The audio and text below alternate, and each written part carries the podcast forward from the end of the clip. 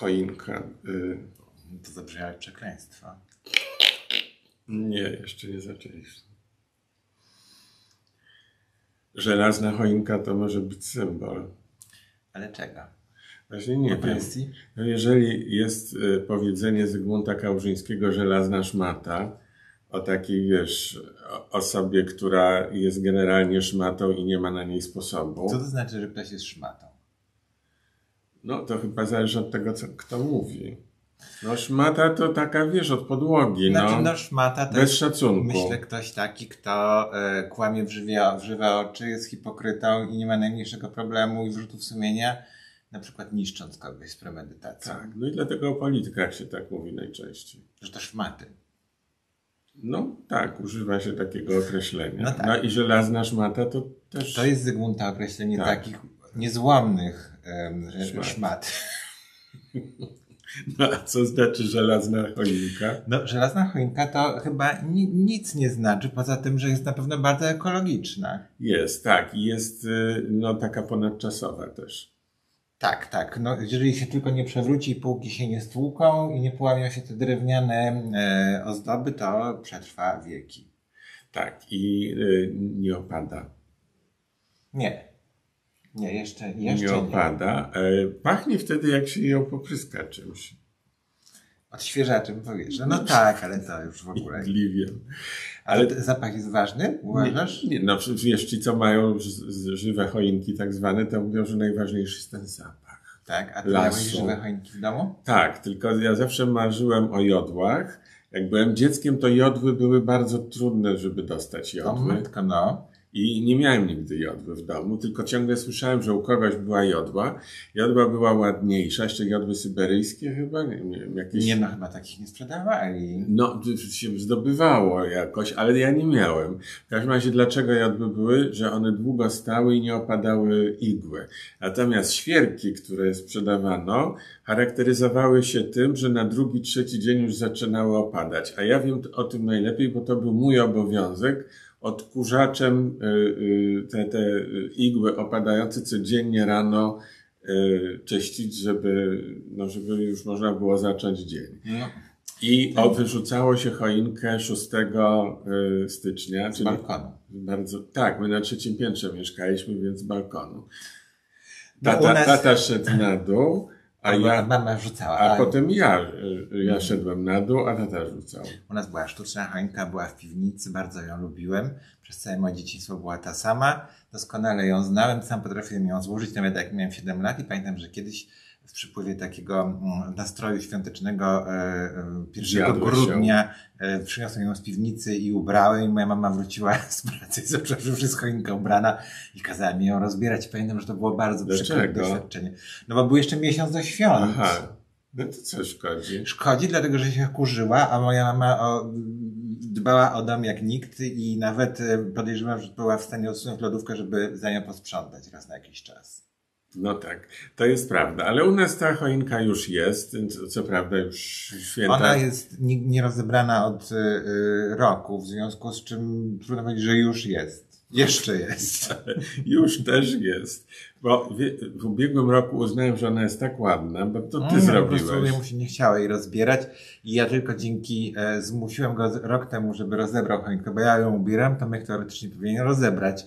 I zmusiłem go tylko i wyłącznie do rozebrania choinki w zeszłym roku, kiedy powtórzyłem słowa Kasi Szanter-Królikowskiej z bajki, pozdrawiam serdecznie, która mi powiedziała, że nierozebranie choinki to jest ogromny pech i wszystko co najgorsze może spotkać domowników w mieszkaniu, w którym choinka nie została rozebrana. I to dopiero skłoniło no do ale... rozebrania choinki. Aha. I to było dwa to lata było, temu. No dwa lata temu już, tak. Popatrz, rok latem. Temu nie rozebrałem nie i, i drog się umarł. Ale no widzisz, no. A na przykład babcia mojej koleżanki, e, przyjaciółki, poszła krok dalej. Ona miała sztuczną choinkę, która została ubrana w latach osiemdziesiątych i bardzo starannie ją przykrywała po świętach takim dużym workiem foliowym. Wynosiła całą ubraną na strych, po czym ją całą ubraną znosiła i podłączała do prądu w następnym, następnym roku. Ja też tak robiłem, ale miałem taką malutką, A, malutką. ubraną i chowałem do torby, do takiej reklamówki tak zwanej. ubraną. I potem się tylko wyjmowało, podłączało do prądu i już. Czyli obchodziliście święta Bożego Narodzenia? W domu z rodzicami, tak. I chodziliście na pasterkę? Nie chyba. Ja nie jestem pewien, czy raz nie, nie zostałem wyprowadzony o północy, ale ja zawsze bardzo źle znosiłem nabożeństwa wszystkie, bo ja słuchałem kazań i, i, i nigdy się nie zgadzałem z tym, co ksiądz mówił w kazaniach i strasznie od pewnego momentu, jak już byłem nastolatkiem, to strasznie głośno protestowałem. Wykrzykiwałem, że co to za głupoty w ogóle ksiądz opowiada. No i potem to już mnie wyprowadzano, żebym lepiej nie chodził, bo ściągałem uwagę i, no i odwracałem uwagę od nabożeństwa. Ja po prostu nigdy nie mogłem słuchać kazań. A teraz? Mama wymyśliła w pewnym momencie, że ponieważ ja byłem taki wrażliwy na kazania i mówiłem, że ja nie będę chodził, bo nie mogę tego słuchać, co tam jest gadane, to mama wymyśliła, jest taka msza, cicha msza tak zwana. To jest ostatnia msza, chyba ona się odbywa o pierwszej, jakoś tam po sumie, bo suma jest Pierwszy śpiewana. W dzień czy w nocy? W, noc, w dzień, a. Bo ja mówię w ogóle o mszach w ciągu roku, a nie o pasterce. Aha. Pasterka jest o północy. I, i cicha, że właśnie jest bez kazania. No czyli generalnie byłeś wychowywany w bardzo religijnym domu. No ale nie, dlatego że no, mama chciała chodzić i mnie ciągnęła, a ojciec, ponieważ ojciec bardzo kochał mamę, więc jak mama bardzo chciała, to się zgadzał z tym, że nie mógł też utrzymać w środku. Wobec tego on mówił to, ja przyjdę za godzinę. I on szedł sobie na spacer, mama mnie wciągała tam do środka, I, no i siedzieliśmy i potem jeszcze pamiętam, że jak te śpiewy były, w polskich kościołach potwornie fałszują. W różnych byłem na nabożeństwach na świecie i ludzie tam tak nie fałszują jak w Polsce. No byłem w, na Ukrainie na przykład, byłem w Moskwie, byłem w Paryżu, byłem w Niemczech, no w różnych miejscach. No ale może to jest takie adekwatne do miejsca? Się nie, mi się wydaje, że Polacy nie mają słuchu. No, ale chodzi mi ale o to, fałsz. Że nie mają słuchu, to nie jest mało. Nie wstydzą się tego, że fałszują. No, ale to jest akurat te osoby, które istotne. Tak znowu, to one w ogóle nie, nie słyszą jest, tego, że to jest okropne. Nieistotne. Istotniejsze jest w ogóle samo miejsce i sama instytucja. No nie, ale jeżeli jest fałsz... No w tej instytucji jest fałsz. Od, no właśnie, od fundamentów. Od fundamentów, bo że tak. Jeżeli ktoś fałszuje nuty, to właściwie wszystko fałszuje. Tak. No to ja teraz ja do mamy mówiłem właśnie, jak te śpiewy były, bo mama też śpiewała. No już skończ I, mama, I mówiłem, mamo, fałszujesz. No, a powiedz mi dobrze, jeżeli tak uważasz, że to jest ten fałsz i tak dalej, i tak dalej, czemu jeszcze dokonałeś apostazji? E Z okazji Bożego Narodzenia mam takie no, rzeczy jak mówić. Kiedyż lepsza okazja? E, dlatego, że po pierwsze mi się nie chce. O. Po drugie, nie uważam, żeby to było ważne, bo ja nie czuję w, się w obowiązku wyrejestrowywać się z instytucji, który, której członkiem się nie czuję. Dobrze. Oni może myślą, że ja jestem ich członkiem, ale ja tak nie myślę. Wobec tego nie potrzebuję niczego. Oni cię mają w rejestrze. Niech sobie mają. Tak. No, ja nie mam poczucia żadnej władzy z tamtej strony. W związku z tym nie uważam, żeby w ogóle ktokolwiek był w prawie cokolwiek na mój temat decydować. Wobec tego ja nie potrzebuję, wiesz, papieru jakiegoś z kościoła, że, że mnie wyrejestrowali. Dla mnie to nikt nie jest. No. Czyli a, ale akt apostazji jest twoim zdaniem istotny, czy jest nieistotny? Istotny jest tylko politycznie, ponieważ jeżeli będzie dużo y, aktów apostazji, to wtedy będzie rola kościoła y, i także jego nacisk polityczny się zmniejszała. W związku z tym z punktu widzenia wyrównania pewnych szans ludzi wierzących, niewierzących, ludzi postępowych i konserwatywnych, po prostu to się wyrówna. Więc jeżeli już to zrobić, to nie dla siebie, nie z powodu tego, że skoro nie wierzę, to powinienem się wyrejestrować, tylko z powodu tego, że to jest trochę jak oddanie głosu w głosowaniu. No tak, no jest to taki... Manifestacja. Tak, jest to rodzaj głosowania. Jest to rodzaj manifestacji. No dobrze, no to teraz skarb, bo jesteś niewierzący, tak? Ta, znaczy tak, ja jestem buddysta, ateistą. Okej, okay. To powiedz mi, e, dlaczego obchodzisz święta Bożego Narodzenia? Wiesz, ja mam z tym wielki problem, to znaczy nie uważam, znaczy nie, nie specjalnie obchodzę. No najlepszy dowód, że ta choinka stoi cały rok, bo ja jej nie traktuję świątecznie. No dobrze. Dla mnie to nie jest symbol świąt, dla mnie to jest ładna, yy, ładna ozdoba yy, mieszkania. I, i, I nie ma dla mnie to żadnego znaczenia. Jak wiesz też, nie, nigdy nie chciałem, żeby była y, choinka. I ksiądz. Y, no, ksiądz uciekał od nas. Bo, no, y, chciałeś nawet kiedyś jednego pogonić, ale się okazało, że ci się go szkoda zrobiła. Nie, nie, szkoda nam ci nigdy nie zrobiła. Nie? Nie. No wtedy co stało pod, przy, przy bramie? Wyszedłeś już, żeby... A, tak, no. bo, to, bo to był afroksiądz. Tak. Bo on się okazało, że był ciemnoskóry czy czarnoskóry. Jak się mówi porządnie, tak? Czarnoskóry ksiądz. To był, był afro, afroksiądz. Afroksiądz. Tak.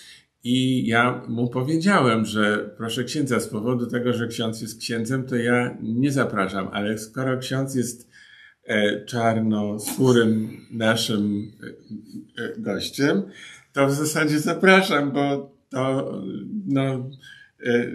Ale on nie wszedł wtedy. Nie wszedł, nie bo wszedł. On uznał, że to, że jest księdzem, jest ważniejsze od tego, że jest czarnoskóry. No, tak. No to powiedz mi teraz, bo dzisiaj cię będę trochę przepytywał. Jesteś na takim świątecznym dywaniku. No właśnie. Czy ty uważasz... Ja się czuję, wiesz, jak roast. Tak. Czy ty uważasz, że święta Bożego Narodzenia mają, Narodzenia mają jeszcze cokolwiek wspólnego z religią? Dla wielu ludzi tak. Dla wielu ludzi zdecydowanie tak. Dla tych, którzy śpiewają kolendy i, wie, i, i słuchają tego, o czym są kolendy i, i wierzą. Dla tych, którzy y, chodzą właśnie na msze i oglądają y, y, szopki i wiedzą, co jest w szopce pokazane i dlaczego są takie postacie, a nie inne.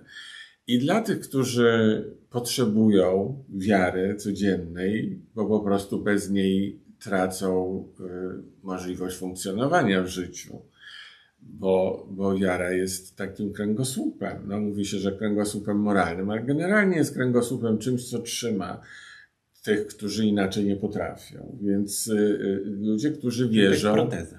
No, tak, ja to tak myślę. No, myślę, że ludzie, którzy wierzą, jeśli by im zabrać wiarę taką, to oni znajdą inną wiarę, bo oni po prostu tego potrzebują do życia, do oddychania. Czyli takiego uzasadnienia istnienia swojego potrzebują. No, potrzebują wsparcia. Mhm. Dobrze.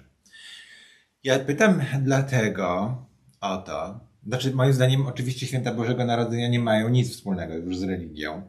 Ja pochodzę z domu, który był bardzo taki nie, nie, niestandardowy w tym względzie. Nie jestem ochrzczony, co jest, jestem ogromnie wdzięczny mojej mamie za to.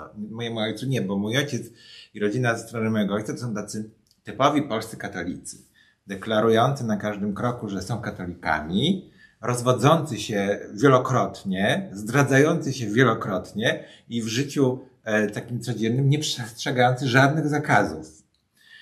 Czy też nakazów, czy też zasad tych, które płyną z kościoła. Natomiast i moja babcia, i mój ojciec bardzo się deklarowali jako katolicy. Ale nie aż tak dalece, żeby ochrzcić mnie, kiedy moja mama się za to nie zabrała i tego nie zorganizowała, bo oni się tylko ograniczyli do tego, że należałoby mnie ochrzcić, na co moja mama mówiła, no to go ochrzcijcie, ponieważ mojej mamie było to kompletnie obojętne. No ale ani mojej babci, ani mojemu ojcu się nie chciało tego załatwić. I ja się wychowywałem właśnie w takim domu, gdzie tego obciążenia religijnego nie miałem i ja w ogóle przez dużą część mojego dzieciństwa uważałem, że wiara to jest coś takiego, co dotyczy przede wszystkim takich starych, ciemnych ludzi, ponieważ nie było tego w szkole w żaden sposób.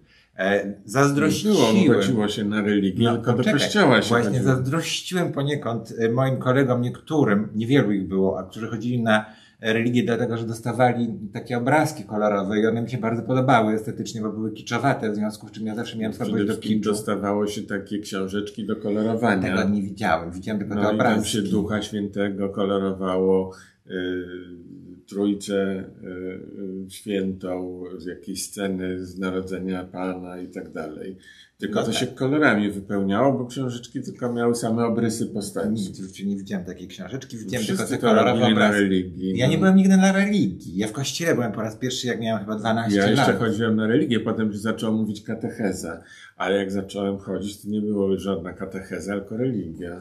No tak, no w każdym razie dla mnie wielkim wstrząsem było to, kiedy się okazało, że, że jednak ta religia ma ogromny wpływ na naszą rzeczywistość. No oczywiście to się unaoczniło po przemianach całych, po osiemdziesiątym dziewiątym, dziewięćdziesiątym roku. I ja, ja dopiero wtedy sobie uświadomiłem, że to jest absolutnie funkcjonujący byt.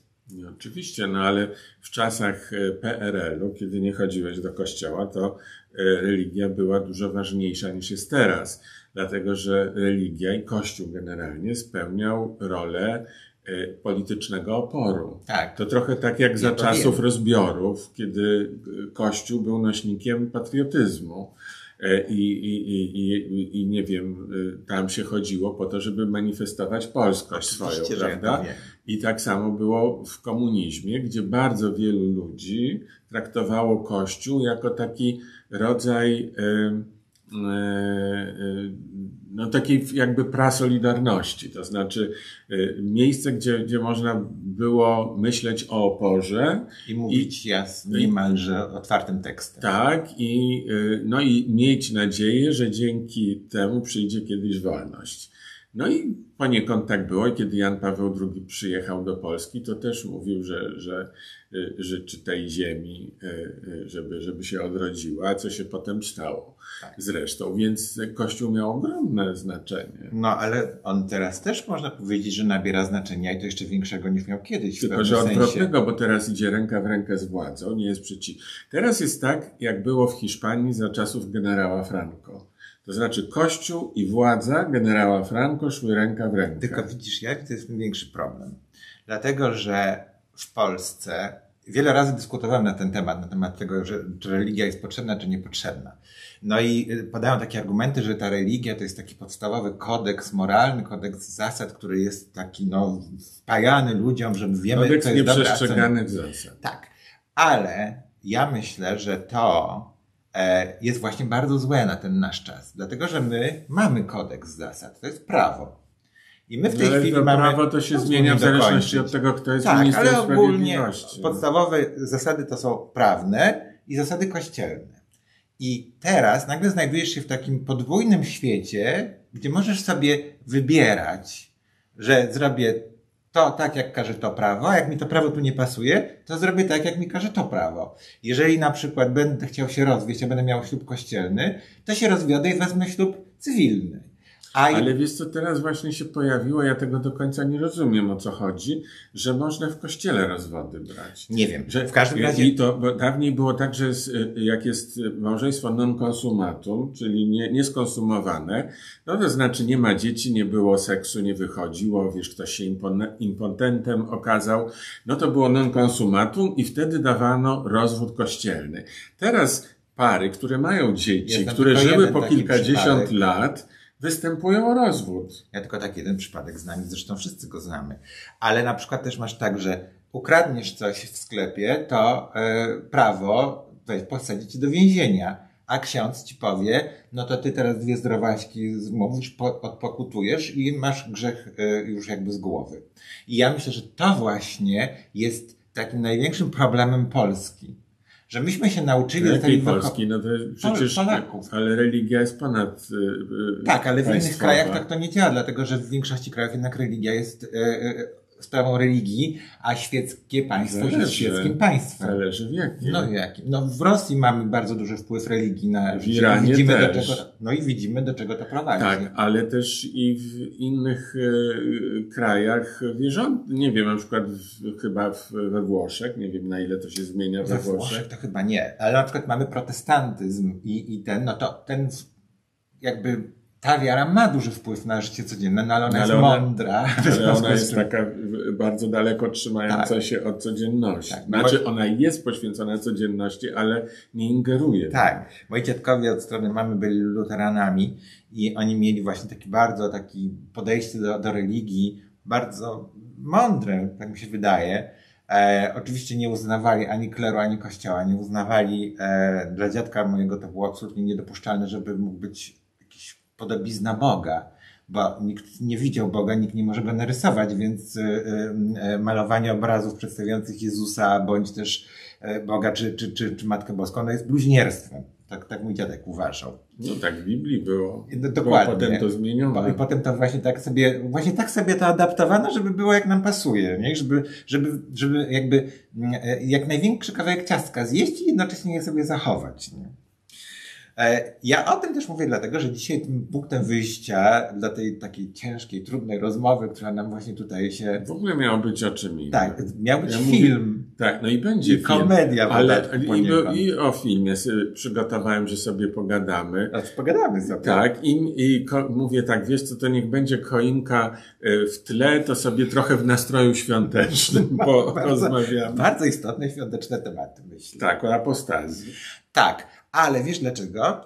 Film, o którym będziemy dziś mówili, to jest jaki film? Świąteczny duch, czyli Spirited. Spirited. Czyli wigilijna opowieść w nowej muzykalowej wersji. Wigilijna opowieść napisana przez Dickensa. Karola Dickensa. I ja dlatego właśnie na to... On pisze książki dla dzieci i, i ma dużo spotkań ze swoimi czytelnikami i ma taki już sposób tak. rozmawiania. Ze mną rozmawia jak z dzieckiem. Opowieść, tak. Tak. Ale to też czas płynie, dzieci nie jemy z czasem, więc tak, trzeba tak. się też przygotować. Jeszcze za wcześnie.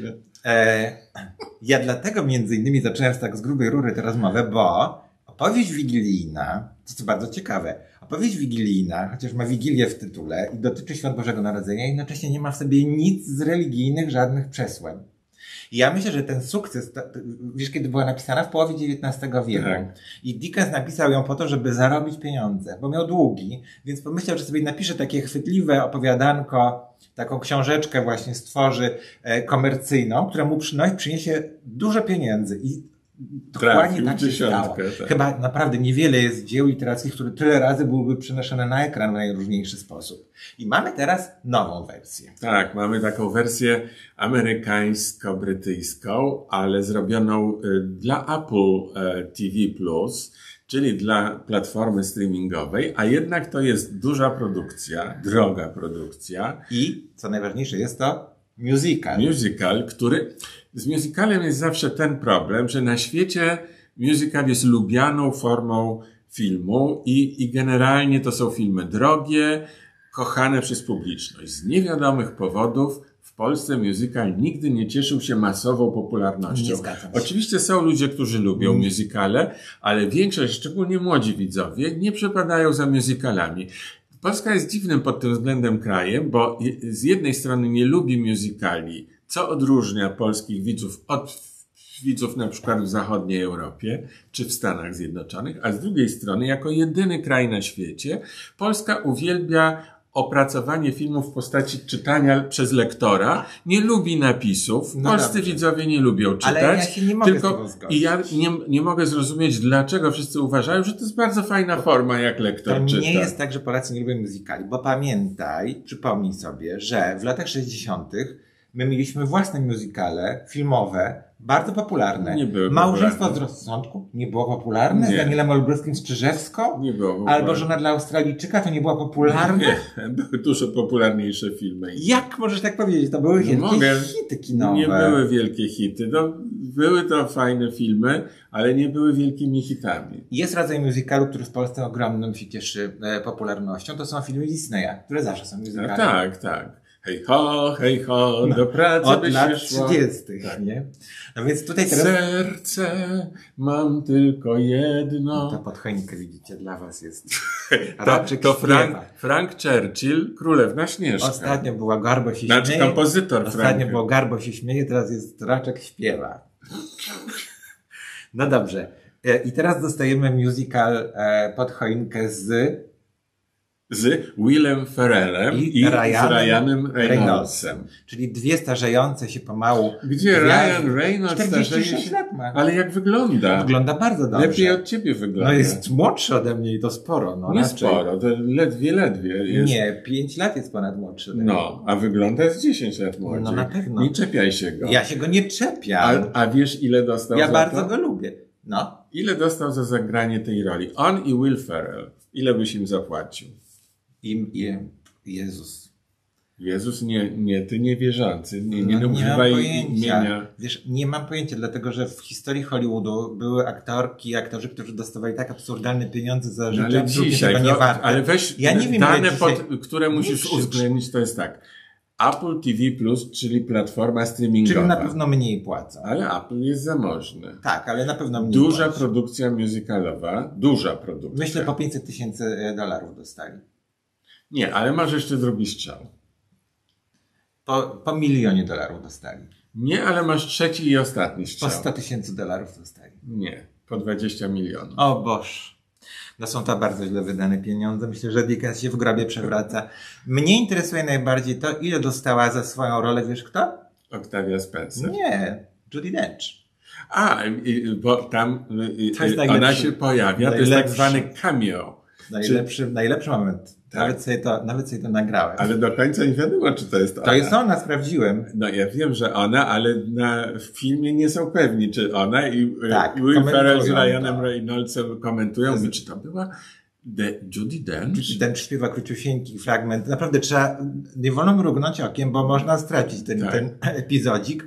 Ona śpiewa, ja, ona o siebie jako Bloody, Judy Bloody Dench śpiewa o sobie, sama przechodząc przed kamerą i oni nagle się zastanawiają, czy to rzeczywiście była Judy Dench. Była i oczywiście dlatego się tak zastanawiają, żeby uzasadnić chyba tą jej obecność. Bo żeby podejrzewam, powiedzieć jasne, że to jest Judy Dench. Bo myślę, że dosta, po pierwsze tak, a po drugie myślę, że Judy Dench za to pięć sekund na ekranie dostałem co najmniej dziesięć dolarów, tysiąc milionów dolarów. dziesięć dolarów? dziesięć milionów dolarów. Na, na obiad w kantynie dostała. A, a Olivia Spencer, tak się nazywa ta tak. czarnoskóra aktorka, bardzo ją lubię. E, ja jest też. Bardzo fajna w tym filmie. A czy ty wiesz, że i ona... Nie Olivia, tylko Octavia. Octavia, przepraszam. Octavia Spencer. E, że i ona, i Ryan Reynolds w początkach swojej kariery wystąpili w tym samym serialu. Nie wiesz tego nie na pewno, bo to były, słuchaj, to ja jej nie pamiętam z tego serialu, jego zapamiętałem. To było w Archiwum X. Oh. Oboje się pojawili w Archiwum X, niezależnie w ogóle. Aha. Ryan Reynolds grał tam policjanta, z tego co pamiętam, młodego. Był dosyć taki przy kości i pryszczaty mocno. Nie był jeszcze tak piękny absolutnie. Jej nie pamiętam z tego Archiwum X, to niemniej jednak możliwe, nie wiem. Ale to, to jest... To będzie temat naszej kolejnej rozmowy a propos tego waga i, i to, jak ona wpływa na postrzeganie i na karierę. I że niekoniecznie najchudsi mają najlepiej, nie? Ale to do tego, do tego jeszcze dojdziemy. Ja uważam tylko, jako teaser powiem, że odchudzanie wpływa na charakter człowieka. Więcej nie powiem, nie, nie chcę powiedzieć, czy pozytywnie, czy negatywnie, ale jestem stuprocentowo przekonany, że e, osoby odchudzające się zmieniają charakter. Ja na pewno jestem przekonany, że odchudzanie się może wpłynąć na karierę i raczej e, odchudzenie się, czyli stracenie kilogramów może tej karierze zaszkodzić, niż jej pomóc, ale to o tym będziemy rozmawiali tak. w następnym temacie. Dwa teasery. Tak. No więc dobrze, więc ten film, krótko mówiąc, musical, który w Polsce jest niedoceniany. Zresztą kto oglądał ten, ja myślę, że teraz jak my o nim mówimy, to może ten film będzie oglądany. Ale dam sobie głowę uciąć, że mało kto w ogóle słyszał no tak, o filmie Świąteczny duch. To jest duch, też no. kwestia tej platformy streamingowej, na której on się znajduje, bo jednak ona nie jest bardzo popularna w Polsce cały czas. Film jest rzeczywiście absolutnie e, ogromną produkcją, bardzo perfekcyjnie zrobiony. I to jest, jest naprawdę śpiewany. Tak, Ryan Reynolds po raz pierwszy zagrał rolę musicalową. Ja nie wiem, czy on jeszcze gdzieś nie śpiewał. On gdzieś tam, tak, tam ale... miałknął, ale wiesz, tutaj to gra po prostu tak. dużo, oczywiście dużo śpiewa. Nie wiemy, czy to nie jest przypadkiem e, deszczowa piosenka e, z, z Debbie Reynolds, która tą aktorkę, która nie potrafiła śpiewać, dubbingowała i za zasłonki za nią śpiewała. Być może za Ryana Reynolds. Podobno sam też śpiewa. Ale brzmi to wszystko fajnie i Will Ferrell też to było dla mnie tak, największe zaskoczenie. Ale on nie, no, on A, już wcześniej śpiewał. To ja wiadomo, tego nie, za, nie, nie, nie, za, nie odnotowałem. Jest to fajnie bardzo zrobiony film. E, podejrzewam jakaś dwudziesta adaptacja Dickensa. Tak, ale bardzo mówi. odchodząca od Dickensa. Właściwie tam się tego Dickensa prawie nie czuje. Znaczy on jest raczej taki lekko wykpiony. No Łącznie właśnie, z tym, tak. że robią sobie jaja z jego nazwiska. I a propos Dicka, w tym nazwisku robią, robią różne nieprzyzwoite aluzje. Pojawia się Hotel Copperfield. No tak, tak, tak, ale Dickson to też jest, no, no. W każdym razie, no nie jest to zdecydowanie rzecz na poważnie zrobiona. Tak, ale bardzo, bardzo świeżo, to bardzo odświeżyło wigilijną opowieść i ja uważam, że zamiast oglądać ciągle te same stare wersje, to fajnie jest sięgnąć, poszukać tej, tej nowej. Świąteczny duch, czyli Spirited. Spirited jest w oryginale. I ten, ta muzyka jest bardzo fajnie poprowadzona. Część piosenek napisali ci sami ludzie, którzy robili La La Land. Muzyka jest rzeczywiście fajna, zdecydowanie taki klasyczny Hollywood. Ta piosenka, w której Judy Dench właśnie się pojawia, jest chyba najlepsza, najbardziej ją zapamiętałem, ale może właśnie z racji na Judy Dench. Ja natomiast myślę sobie, że byłoby fajnie, gdybyśmy z okazji świąt mieli nareszcie jakąś nową propozycję, a nie kolejny raz odgrzewany kotlet, no ale być może skoro te święta są nazywane tradycją, to i tradycyjny musi być repertuar filmowy. To nie filmowy. Jest odgrzewany kotlet, to jest zupełnie nowy film. Jeżeli no, Dickens, po raz któryś raz. zobaczysz w telewizji Kevin Sam w domu, to będzie odgrzewany kotlet. Ale to, co jest najzabawniejsze, to Kevin Sam w domu, czyli Macaulay Culkin, tak się nazywał tak, ten młody aktor. Zagrał niedawno, nie jest takim stary, Zagrał niedawno, widziałem go właśnie w dziesiątym sezonie American Horror Story, gdzie zabra, zagrał męską prostytutkę i narkomana, e, który właśnie prostytuuje się w zamian za to, no, poniekąd siebie, ale, um, ale zrobił to dobrze. I, a on nawet dobrze wygląda. Wygląda zdecydowanie lepiej niż wyglądał jeszcze parę lat temu, kiedy go fotografowano z ukrycia i paparazzi go pokazywali. Dlatego jest jakaś nadzieja tutaj, że jednak... No, może się wyciągnął, tak. No, ale... Może był w klinice Betty Ford. Tak, ale to jest przykład któremu człowiekowi, człowieka, któremu Boże Narodzenie złamało życie. Tylko, że wiesz, jak mówimy o Kevinie samym w domu, to mnie się od razu przypomina, jak święta się obchodzi poza Polską. Bo Kevin Sam w domu akurat pokazuje w ogóle inny rodzaj spędzania świąt, na przykład, że się wyjeżdża z domu. No jest przestrogą przed tym innym. No trochę, trochę tak, ale u nas też zaczęło się trochę to już być modne, żeby wyjechać z domu, a nie żeby wszyscy się spotykali. Ja ciągle słyszę, że typowo świąteczny tom, że cała rodzina się zjeżdża i się spotykają przy stole wigilijnym. Tymczasem duch y, świąteczny no, nowy polega na tym, że się wyjeżdża gdzieś z domu w świat i spędza się świat w innej sytuacji. Święta. Y, y, święta. Spędza się święta w jakiejś innej rzeczywistości, poznając jak ludzie spędzają święta w innych miejscach. Mnie się to bardzo podoba, zawsze o tym marzyłem, żeby wyjeżdżać. Powiem szczerze, że nie mogłem tego zrobić, dlatego że byli rodzice i paradoksalnie to nie ja jako ich dziecko, tylko oni jako moi rodzice życzyli sobie, żeby były te takie domowe święta. Obchody. Tak, a ja zawsze myślałem sobie, jak byłoby fajnie wyjechać gdzieś na wycieczkę, czy wyjechać gdzieś, gdzie jest ciepło, czy wyjechać gdzieś, gdzie jest zimno, do, do Islandii. W, w każdym razie wyjechać, żeby nie, nie czuć tej... żeby uciec przed telewizją polską, przed tym, że jak się zaczynają święta, to nie możesz uciec przed rozmowami o tradycyjnych przepisach na sernik i na babę, czy tam na, na, na ciasto świąteczne i co, a co u państwa się je, a, a my to kapustę z grzybami, a my to barszczyk z łóżkami, a u nas żurek, a, a u nas barsz, barsz biały, przepraszam, ale jak to... Nie, barsz biały to na Wielkanoc. Nie wiem, a co zupa się... Zupa grzybowa może... Tak, zupa grzybowa, zupa tak. grzybowa, tak, na zmianę z barszczem. W każdym razie te rozmowy, kolędy, kolędy, kolędy i mnie się robi mdło. Mnie się robi mdło po dwóch dniach takiej, y, y, takiego zajzajeru świątecznego. Propagandy. Y, robi mi się i mam wtedy ochotę uciec gdzieś, żeby nie tego nie słyszeć. Nie lubię w takiej koncentracji. Wiesz, jak to jest z perfumami?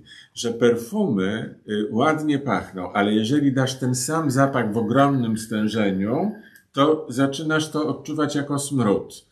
I podobnie jest ze świętami, że w, że w małym stężeniu to, to to jest takie serdeczne, rodzinne, prawdziwe, a w dużym robi się to po prostu nie, nie, niestrawne. Czyli w teorii jest atrakcyjne, w praktyce jest niestrawne. Przede wszystkim jak wszyscy się uprą, żeby o tym samym jednocześnie mówić. No tak, no ale i, to się...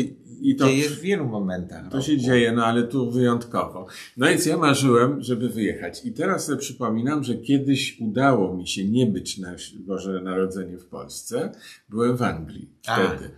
I, i byłem po prostu zdumiony, ale przede wszystkim zdumiony tym, jak wiele rzeczy, które uważałem za oczywiste, nie jest oczywistych. Na przykład, no, zacznijmy od tego jedzenia właśnie. Karp. Karp.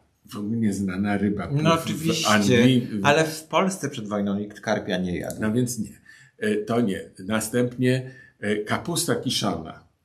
Tak. Tylko w no. żydowskich sklepach była dostępna. Wtedy jeszcze tych polskich sklepów było mało, bo ja byłem w osiemdziesiątym roku. Czyli bigos. No, żeby zrobić bigos, to musi być kapusta kiszona. Różne rzeczy możesz zrobić z kapusty kiszonej. Możesz zrobić pierogi z kapustą i z grzybami. No, różne rzeczy. W każdym razie kapusta kiszona. Nie było. Ogórki kiszone. Nie było. Wszystko to można było kupić tylko w żydowskich sklepach, ponieważ okazało się, że właśnie oni mają dokładnie te potrawy, które my mamy jako takie szczytowo-polskie. No i trzeba było szukać tych, tych żydowskich sklepów. Z reguły dostawało się w słoikach z Izraela. Ale były też polskie sklepy. Były, ale po pierwsze było ich niewiele. No, ja mieszkałem na Ealing Broadway, tam był taki sklep Parada, sławny, stary sklep polski. No to rzeczywiście trzeba było zamawiać i oni różne rzeczy ściągali. No ale wiesz, no nie mogą wszyscy Polacy w jednym sklepie się zaopatrywać. Było tych sklepów więcej, ale to było trudne do dostania. Makowiec. No żeby makowiec, to musi być mak. Maku nie było w sklepach w ogóle. No tak, mak... teraz masy makowe pewnie się kupuje. Może już. Tak, ale wtedy nie było maku. Sernik. No żeby był sernik, musi być twaróg. No dobrze, no ale sernik to gdzieś to no nie jestem znowu taki ale świąteczny. Ale nasz sernik, taki, taki krakowski sernik. Z kratką na wierzchu. Tak, no to musi być na twarogu, a no, nie na serku homogenizowanym. Ale to jest takie mega świąteczne danie. No, no święta to jest, to jest tak, no śledź. Z tym mógł być problem, no bo nie, taki śledź w oleju... Heringi zawsze były niemieckie. Ale one były marynowane, nie były takie jak u nas są popularne w oleju. Były śledzie. I takie. No w każdym razie, tak, no to dobrze, no to to musi być na pewno na Wigilię, nie? Co jeszcze musi być na Wigilię? Ryba jakaś generalnie. No karp. Koszerowana albo ten karp nieszczęsny. Tak, no koszerowana to tylko w sklepie żydowskim. No tak, to jest gefilte fish. No bo to no. jest żydowska tak. tradycja, no tak, tak jak Boże Narodzenie to jest żydowska tradycja. No, ale...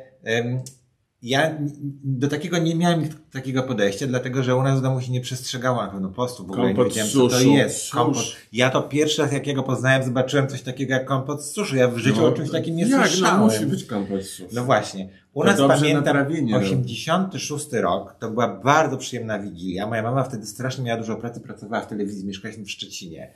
Pracowała w telewizji i ja nie pamiętam, czy tam nie było przypadkiem jakiejś kontroli czy czegoś. W każdym razie nie zdążyła zrobić zakupów. I zakupy robiła dopiero po pracy w dzień Wigilii i jedyne co dostała to były żeberka. I my wtedy te żeberka mama udusiła i myśmy mieli te żeberka z chlebem na Wigilię. Ja pamiętam, że to była jedna z najfajniejszych i najsmaczniejszych Wigilii, jakie w życiu miałem. Tak. Odkąd go poznałem, to na Wigilię starał się żeberka podrzucić. Żeberek nie, bo no mięso... Żeberek jednak nie, ale jakby... Za, za roku zawsze mówiłeś o żeberkach. Wtedy, kiedy jeszcze jedliśmy mięso, na pewno no, wędliny musiały być na, a to już wspominałem też żeberka, no bo to też takie anegdotyczne, ale, ale wędliny zawsze były na Wigilię u nas. No, no u ciebie, bo u nas. No, może, ale nie jadłem, ale nie dlatego, żebym przestrzegał postu. No ale twoja to... mama na pewno się nie zgadzała. Tak, moja mama się nie zgadzała, no. Ale wiesz, taki dzień w roku, kiedy się nie je mięsa i kiedy się różne dania wymyśla, jest po prostu ciekawe.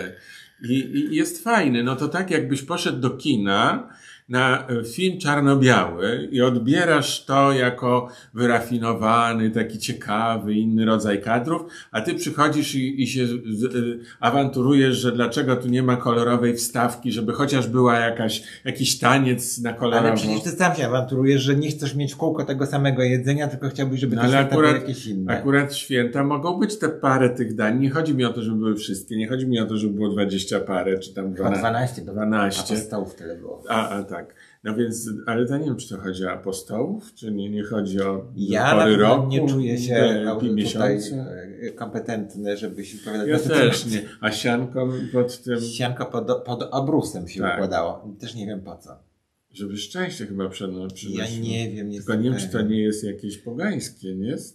Jak ma być Ja sianko. Myślę, że to jest chyba jakaś na pamiątkę tej stajenki. Ale widzisz, znowu brniemy. Tak, bo teraz się nie, okaże, że absolutnie nie mamy pojęcia. No ale jak sianko było dołączane do gazety, do wiesz, Klaudia sianko przyklejona. No, prezent dla czytelniczki. Prezent dla czytelniczki. Albo wręcz do, do Gazety Wyborczej chyba sianko było dodawane. Ja wiem, że y, ja nigdy się też nie łamałem opłatkiem i ja też nie wiedziałem w ogóle, co to jest, dopóki ciebie nie poznałem, się nie okazało, to że na Wigilii to jest łąka z wodą. Ja nie wiem, no, że to się robi taki wafelek, ale ja nie wiedziałem, że... To nie się, jest wafelek. Nie znałem tego obyczaju. No opłatek. Wiem, no wyście się łamali tym opłatkiem. Ta mama zawsze zmuszała nas do tego, żebyśmy tak. się y, tym dzielili, no więc się tego nauczyłem przy tak. tobie. No. Mama, to jest tradycja, mama mówiła.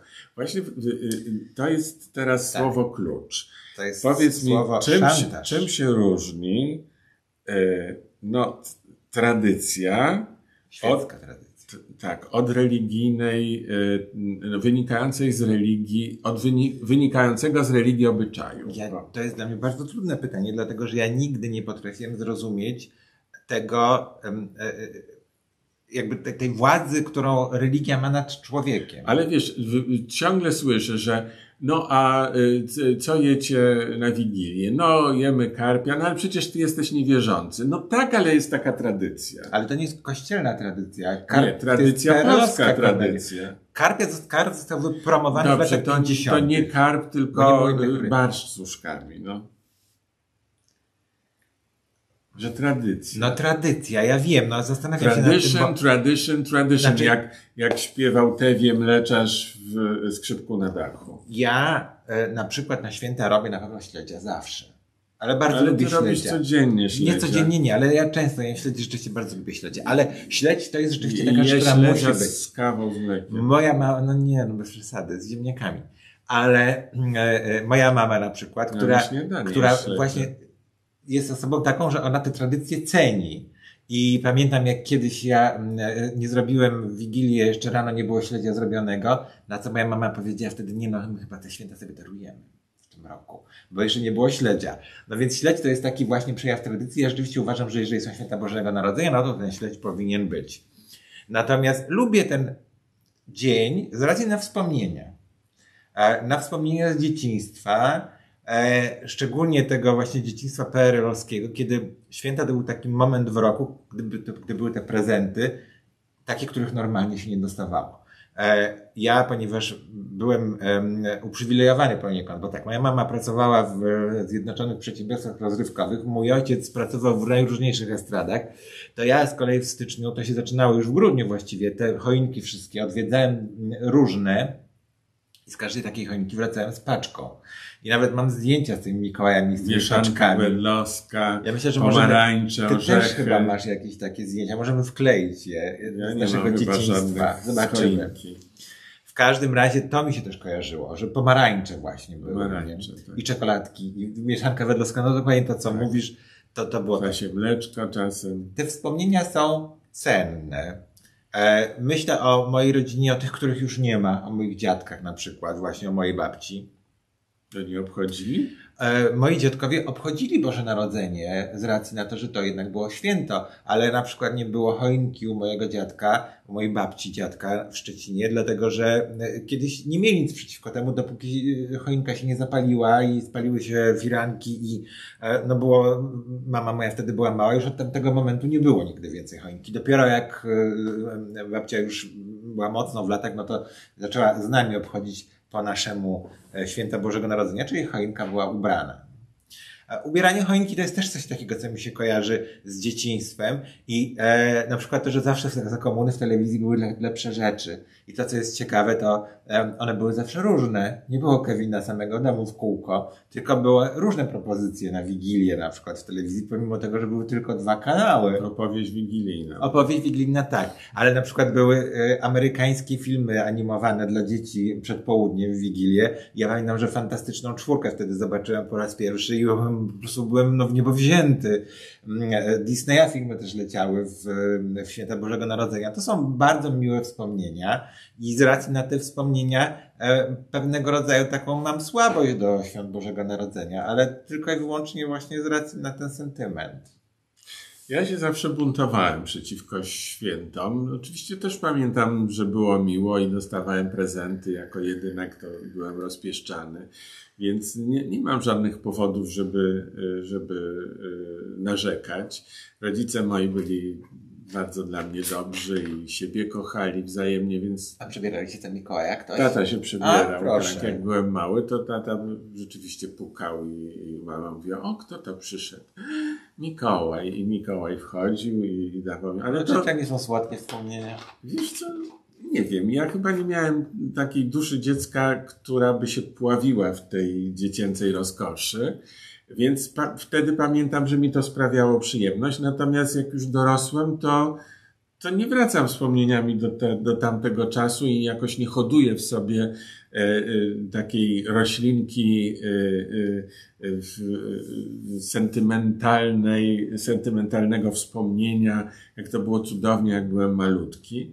Bo pamiętam, że jak byłem małym dzieckiem, to ja głównie marzyłem o tym, żeby być starszy. No tak. Ponieważ y, starszy, to będę mógł oglądać filmy od, dla dzieci od czternastu lat, potem od szesnastu, no tak. Od osiemnastu lat i tak dalej. Będę mógł chodzić do kina. Jakby y, nie będę słyszał od ojca, który co chwila jak coś, o coś prosiłem albo jak z nim rozmawiałem, to mówił, jak będzie starszy, to zrozumiesz. No do mnie tak nikt nie mówił. A do mnie ojciec mówił i to mnie wściekało, jak krzyczałem, że tato, nie, to jest nie, nieuczciwe, bo, nie, bo odbierasz mi szansę w rozmowie, nie możesz tak mówić, bo co ja mam zrobić? Nie mogę nic zrobić, jeśli mi mówisz, że jak będę starszy, to zrozumiem, to znaczy, że teraz, żebym się wściekł, to nie zrozumiem, bo jestem młodszy. Więc chciałem być starszy, zawsze no tak, chciałem być starszy.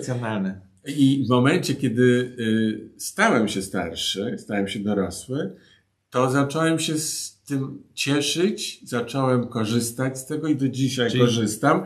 I, i be, kiedy już się stałem starszy, to nigdy nie pragnąłem wrócić Czyli do czasu dziecięcego. Dzieciństwo to taki był okres opresji dla ciebie. Nie, nie, nie, absolutnie nie opresji, oczekiwania. Oczekiwania. Ja, no widzisz, ja, ja byłem w tej szczęśliwej chyba, nie wiem, sytuacji, że coś takiego jak film dla dorosłych, dla mnie niedostępny, nie istniało, dlatego że większość czasu spędzałem jako dzieciak sam w domu, dlatego że kiedy ojciec nas zostawił i założył kolejną rodzinę, ja byłem tylko z mamą, moja mama stawała na głowie, żeby nam zapewnić dobre życie, więc pracowała na dwa etaty. W ciągu dnia była w jednej pracy, wracała po południu, dawała mi obiad, rozmawialiśmy, wieczorem jechała do e, kabaretu, gdzie pracowała jako inspicjent i inspicjentka i wracała z tego kabaretu tak no po dwunastej porządnie. Czyli po północy. Po północy, tak. W związku z czym ja robiłem w tym czasie, co mi się żywnie podobało. Oglądałem te filmy dla dorosłych, które się wcale nie okazywały aż tak atrakcyjne. Zresztą głównie to wtedy była ta propozycja taka e, martyrologiczna. Nie tylko, bo wieczorem lepsze filmy były wyświetlane. Lepsze. Także trudniejsze, albo psychologiczne Oczywiście, bardziej, no, albo politycznie. Przede wszystkim woj- wojenne filmy i to jest co mi się, to mi się najbardziej kojarzy z dzieciństwem, że były wojenne filmy w telewizji bez przerwy, ruskie na przykład. Niektóre były traumatyzujące, ale to, to jest, to, to, także ja nigdy nie chciałem pod tym względem dorosnąć, bo jakby te, te takie benefity bycia dorosłym były osiągalne dla mnie. Czytałem, co mi się że nie podobało, brałem z małej półki dowolne książki, ale to, czego nienawidziłem w dzieciństwie, to przymus. Że no musisz coś zrobić, dlatego że jesteś mały i nikt się z tobą nie liczy. Nie masz swoich pieniędzy, nie możesz sam za siebie decydować. To mnie, to mnie rzeczywiście wyprowadzało z równowagi. Natomiast ja ten okres mojego dzieciństwa mimo wszystko wspominam jako taki dobry czas. Ale ja też wspominam jako dobry czas, tylko że nie wracam do niego wspomnieniami jako do coś takiego, do czegoś takiego, do czego tęsknię. O, nie tęsknię. No, tęsknię. Ja tęsknię na przykład do tego, do tych moich reakcji, kiedy przeżywałem coś po raz pierwszy i kiedy to było takim objawieniem dla mnie. To było, to, pamiętam te, te, te, te momenty, kiedy właśnie widziałem taki, ten świat, który, który no, najpierw był moim pokojem, potem był moim mieszkaniem, potem był moim osiedlem, potem było przedszkole, była szkoła i nagle te, te mury się rozpadały dookoła mnie i mój wzrok sięgał coraz dalej i dalej i dalej i, i pamiętam ten moment właśnie takiego wczesnego nastoletniego życia, kiedy no, miałem te dwanaście, jedenaście, dwanaście no, lat. No to już nie byłeś dzieckiem. No to jeszcze jest dziecko, jedenaście, dwanaście lat.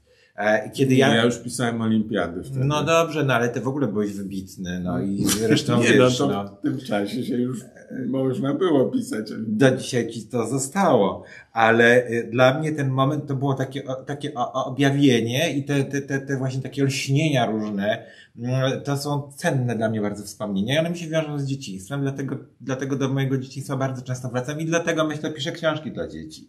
Tak. Bo bo te moje książki dla dzieci, one zawsze gdzieś opowiadają o takim momencie przełomu w życiu tego młodego bardzo bohatera i oczywiście opieram to na własnych doświadczeniach. No tak, czyli krótko mówiąc, yy, trochę inaczej podchodzisz do Bożego Narodzenia. Ja, ja pamiętam, że w czasie Bożego Narodzenia yy, właśnie miałem w sobie taki bunt, że dlaczego musi być tak, jak każe tradycja. I w zasadzie od zawsze miałem takie uczucie, że to jest coś nie w porządku z tą tradycją, bo ona mówi, że skoro było kiedyś tak, to my też powinniśmy tak robić, jak było, bo tak już było. Mhm. A ja mam zawsze takie myślenie, no dobrze, to tak już było, to teraz trzeba zrobić inaczej. Trzeba zrobić i, może nie inaczej, ale dołożyć coś od siebie, tak. zrobić coś od siebie, a y, często jest jeszcze tak, no tradycja mówi i to y, pokolenia y, ustaliły, to już ty tu niczego nie zmieniaj, bo to jest dobre. A ja wtedy sobie mówię, a dlaczego mamy zakładać, że nasi przodkowie wiedzieli lepiej, albo umieli więcej niż my, ale, albo byli bardziej inteligentni. Ale, przecież ja mogę z nimi iść w y, zawody ja i może my stworzymy coś lepszego ale niż my tradycja. Ale my żyjemy w czasach, które są dobitnym przykładem na to, że tradycja jest drogą y, ku zatraceniu. A na przykład dlaczego? Dlatego, że tradycją jest, że się pali węglem. To jest przecież tradycja, nie? A, w kominku się pali. No nie w kominku, no głównie węgiel był przecież przez całe lata podstawowym y, surowcem, z którego pozyskiwano energię. No, a w kominku się pali drewnem. Do niedawna jeszcze rozmawiano, czy takim drewnem, czy innym drewnem, jaki ładniejszy aromat i który jest lepszy dla środowiska. A w tym roku yy, prezes Kaczyński powiedział, że można wszystkim oponami, co, czym prezes chcesz. W tym roku powiedział tyle różnych rzeczy, że po prostu można byłoby książkę napisać na podstawie tych jego ostatnich yy, bulwersujących, szokujących i kuriozalnych wypowiedzi. Tak, ale to jednak, no widzisz, to, to jednak właśnie do tego nas tradycja doprowadziła. Do czego? No do tego na przykład, że jesteśmy w takim punkcie, w jakim jesteśmy. Jedzenie mięsa to jest przecież tradycja. Jedzenie no, mięsa nie, nie wynika. Mięsa. No dobrze, no nie wiem, ale mówisz o tradycji, a ja ci pokazuję, że no, ta ale tradycja... ale w kontekście świąt mówię. Ale tradycja w ogóle jako taka może być zgubna. No bo to nie musimy się na ten temat przekonywać, bo to samo powiedziałem, tylko innymi słowami. No, tak, poniekąd tak, tylko ty powiedziałeś, że można te tradycje modyfikować, że, tak. że ty, ty czułeś albo, bunt. Albo coś zamiast tradycji dawać od siebie, tak. jakąś inną propozycję. Ale w tej chwili jesteśmy w takiej rzeczywistości, która nam, pomimo tego, że tradycja ponosi porażkę i się jakby tutaj kompromituje, to jednak nam się wspiera, że trzeba zgodnie z tą tradycją. Bo widzisz, tradycja określa nas narodowo. Często mówi się tak, tradycje, dzięki tradycji jesteśmy Polakami. A jeżeli zapomnimy o naszej tradycji, to pozbędziemy się części, no to patriotycznie się do tego podchodzi, części polskości. No tak, bo tradycja jest, tradycja jest elementem, tak, patriotyzm i tradycja idą pod rękę niejako. No właśnie, no a jeżeli się czujesz Polakiem, no to chcesz nim być, tylko ja uważam, że jeżeli tworzymy coś nowego, to też pozostajemy Polakami. Ja chcę być Polakiem, tylko nie chcę być takim Polakiem. Jakim? No właśnie takim, który y, tak, a nie inaczej podchodzi do świata i opiera tak czy inaczej, swój to nic system wartości na konflikcie między tym, co każe religia, a tym, co każe prawo. To ty powiedziałeś o tym konflikcie. Bo ja tak to postrzegam. No tak, ale dzisiaj akurat tego konfliktu jest jak najmniej, ponieważ polskie prawo i prawo Kościoła są bardzo blisko, tak blisko jak nigdy. Tak, to prawda, że zaczynają, zaczynają tak iść, iść na równi. Łeb w łeb. No. Łeb w łeb. Niestety. Ale jednak w Kościele do więzienia cię nie sadzą, a Ziobro cię do Kościoła, do Kościoła też do, do więzienia zamknie na te, na te trzydzieści pięć no, lat. Kościół wsadzał do więzienia, nawet palił na stosach. Tak, łamał kołem, no. gotował w oleju. Tak, topił. To było całkiem niedawno. No. I to wszystko robił Kościół. Zgodnie z tradycją. Zgodnie z tradycją świąteczną. My jesteśmy no trochę takim elementem, wiesz... Yy, yy. Scrooge. Znaczy takim jesteśmy... Nie, to nie był Scrooge. Scrooge to był ten yy, skąpy. Ale ten taki... U nas się nie przyjęła ta postać takiego, tego, co święta psuje. Tak. E, taki zielony stworek. Nie pamiętam, jak on się nazywał. Zupełnie to nie ma znaczenia zresztą. Bo w Polsce ta tradycja się nie przyjęła, ale my właśnie jesteśmy takimi psujami tak, świątecznymi. Zielono. Tak. Przebierzemy tak. zaraz. Przy żelaznej choince. Tak. W każdym razie z okazji tych świąt życzymy wszystkim uśmiechu. Tak. Uśmiechu, luzu, luzu. i spokoju. Tak. E, i tak Otwartych też... horyzontów. Tak. I pamiętajcie, że to, jak będziecie postępowali w te święta, to z wami zostanie na zawsze, bo wspomnienia z nami zostają i nam towarzyszą, w związku z czym warto, żeby były miłe. I uważajcie na siebie w kuchni, żeby się nie uciąć sobie palca, tak, tak jak sobie, ja ukroiłem sobie palec, ukroiłem sobie palec krając cytrynę do herbaty. To trzeba mieć talent, wiesz, żeby chociaż coś skomplikowanego robił, no, no tak. Tylko cytrynka. No tak. Smacznych, spokojnych, zdrowych świąt.